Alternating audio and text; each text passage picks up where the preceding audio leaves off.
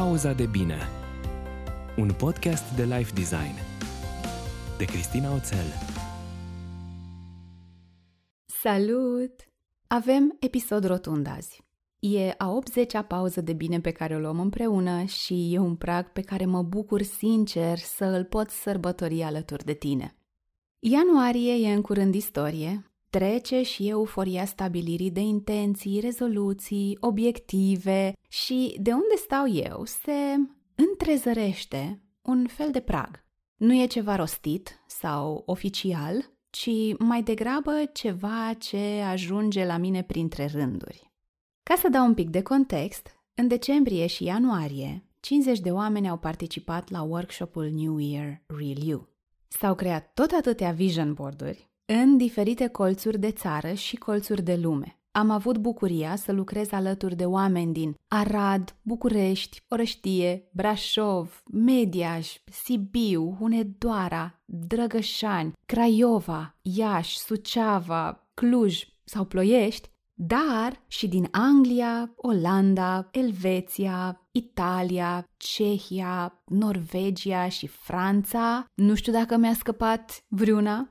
Energia care se generează în aceste workshopuri are ceva magic în ea și sunt recunoscătoare că am șansa să experimentez asta de fiecare dată. În același timp, ca să ajung la pragul despre care vorbeam mai devreme, primesc des întrebări despre ce facem când se va termina perioada asta de îndrăgosteală cu obiectivele, rezoluțiile și intențiile noastre. Și ca să nu repet toate aceste cuvinte de fiecare dată, am să le folosesc interschimbabil. Nu degeaba se spune că 80% dintre rezoluțiile pentru noul an, până la jumătatea lunii februarie, sunt abandonate. Despre asta te invit să vorbim în acest episod aniversar, despre ce ne facem cu motivația pe parcursul anului. Și de fapt vreau să vorbim despre feluri în care ne sabotăm singuri, uneori chiar fără să ne dăm seama că facem asta. Plec de la ipoteza că ți-ai ales obiectivele pentru acest an într-un mod conștient, în urma unui proces de introspecție și că nu ai înșirat doar niște rezoluții la modă sau unele pe care le tot tragi după tine an de an fără să reușești să le atingi, dar pe care nici nu le-ai luat la bani mărunți ca să vezi ce se întâmplă.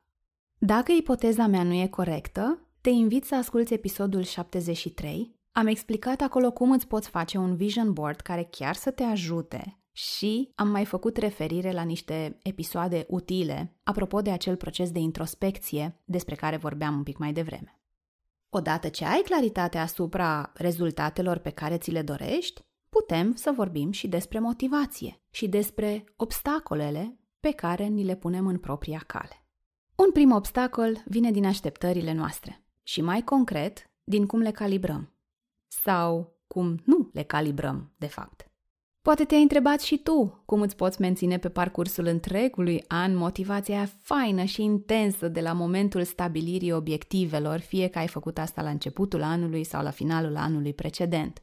Răspunsul meu s-ar putea să te dezamăgească și e ok. Nu îți menții motivația aia.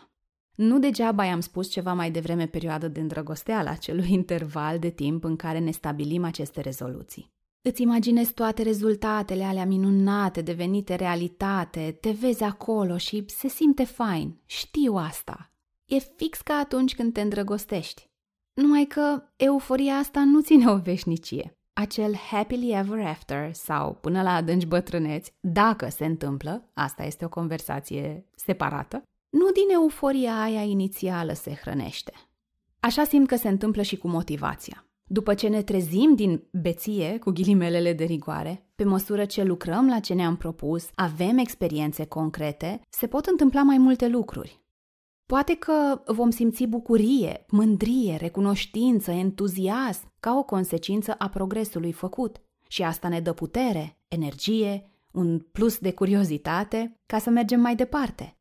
Sau poate din potrivă, vom simți dezamăgire, teamă, confuzie, neputință, în cazul în care lucrurile nu ies așa cum noi ne-am imaginat. Și atunci asta ne ajută să ne oprim, să reevaluăm obiectivul și sau planul de acțiune ca să găsim acel way forward, ca să putem merge mai departe cu opțiuni potrivite pentru noi. Un alt obstacol este faptul că nu ne stabilim niște momente la care să ne uităm la progres sau la ce se mai întâmplă cu obiectivele stabilite la început de an, la unde suntem la un moment dat în raport cu ce ne-am propus. Mă întreba Izabela Pănescu de la emisiunea Tinerețe fără bătrânețe într-o conversație despre rezoluții și vision boards dacă și când ne evaluăm progresul. Eu zic că cel puțin o dată la șase luni. Cel puțin. Însă, din punctul meu de vedere, e de recomandat să facem un check-in trimestrial, la final de lună, ba chiar la final de săptămână, ca să vedem unde suntem, dacă e realist ce ne-am propus sau e nevoie de ajustări, dacă mai e relevant ce ne-am stabilit să facem sau nu, caz în care putem să scoatem un anumit obiectiv de pe listă sau să-l înlocuim. Se poate întâmpla ca ceea ce am considerat la începutul anului că va fi important pentru noi, din diferite motive, să nu mai fie relevant. Și doar pentru că e pus pe o listă de rezoluții sau pe un vision board, nu înseamnă că nu poate fi scos sau modificat. Al treilea obstacol pe care vreau să-l scoatem la lumină azi, pentru că tot am vorbit despre evaluare un pic mai devreme, este că nu măsurăm ce trebuie. Ne vine atât de ușor să ne uităm la distanța pe care o mai avem de acoperit, în loc să ne bucurăm pentru distanța deja parcursă. Cum spune și Michael Hyatt în cartea lui Your Best Year Ever, We measure the lack, not the gain. Măsurăm tot timpul ce mai lipsește în loc să ne uităm la ceea ce am reușit să facem deja. Și de unde să mai activăm noi motivație și să generăm energie când ni se pare că am muncit parcă degeaba, că ne lipsește atât de mult? E o schimbare de perspectivă care, pe mine, m-a salvat de nenumărate ori. Cum îmi place mie să spun, nu contează la ce te uiți, contează ce alegi să vezi. Ori de câte ori mi-am concentrat atenția pe cât de mult mai am până ajung la rezultatul dorit, fie m-am descurajat și mi-am plâns de milă și am pierdut timp, fie m-am descurajat și am renunțat. End of story. Când însă mă uit la pașii făcuți, la roadele lor, asta mă face să mă simt mândră și îmi cresc încrederea în mine, încrederea în faptul că pot să-mi ating acel obiectiv pe care mi l-am stabilit. Clientele mele de coaching funcționează la fel. Chiar dacă între ședințele de coaching au făcut progrese, le enumără fără prea multă importanță și apoi subliniază că n-au făcut nici aia, nici ailaltă, că n-au avut timp, că nu le-a ieșit, că s-a întâmplat una, că s-a întâmplat cealaltă și insistă foarte mult pe lucrurile care încă lipsesc. Sunt curioasă cum se întâmplă lucrurile pentru tine.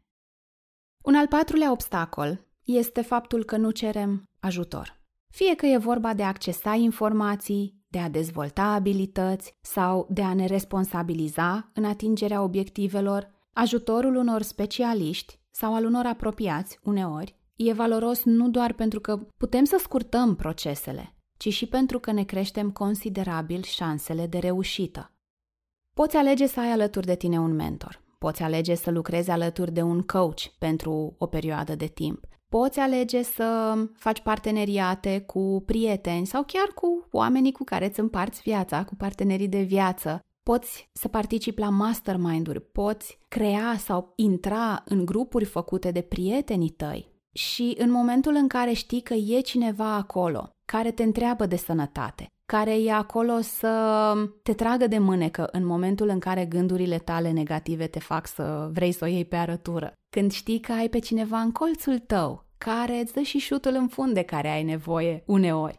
Șansele tale de reușită, șansele ca tu să îți atingi acele rezultate de care ai nevoie, cresc considerabil. Al cincelea și ultimul obstacol din episodul de azi este că nu avem grijă de energia noastră.